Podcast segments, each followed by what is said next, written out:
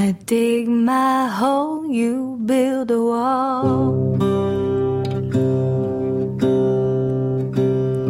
I dig my hole, you build a wall. One day that wall is gonna fall.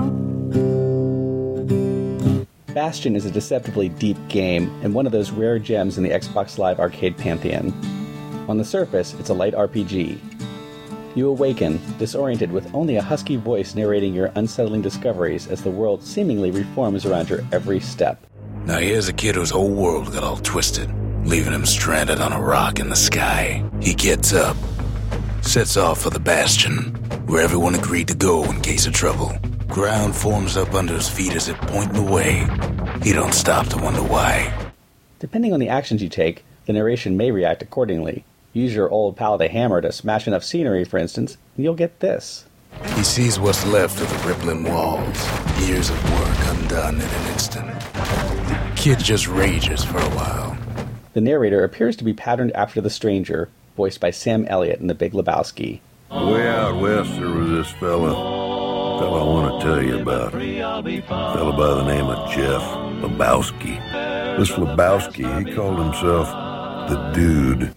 But no matter, he's friendly, personable, and eventually guides you despite being short on words from time to time.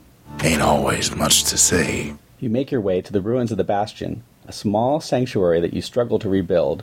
Each level provides an element that can restore or upgrade a structure that helps you level up your weapons or add alcoholic enhancements that provide passive benefits to your hero. Just the occasion to crack open the distillery's private reserve.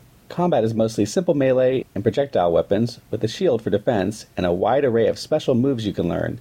No matter your weapon choices and playstyle, the game is rarely too difficult to hold you back for long, but never quite devolves into a mindless hack and slash. Perhaps this is because the story is an engaging and resonant parable on the perils of war and intolerance, but the more likely culprit here is the potent music by Darren Korb.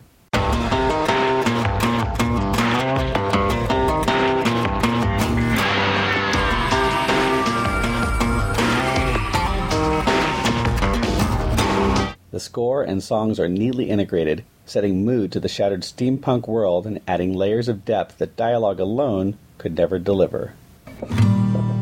I see your star.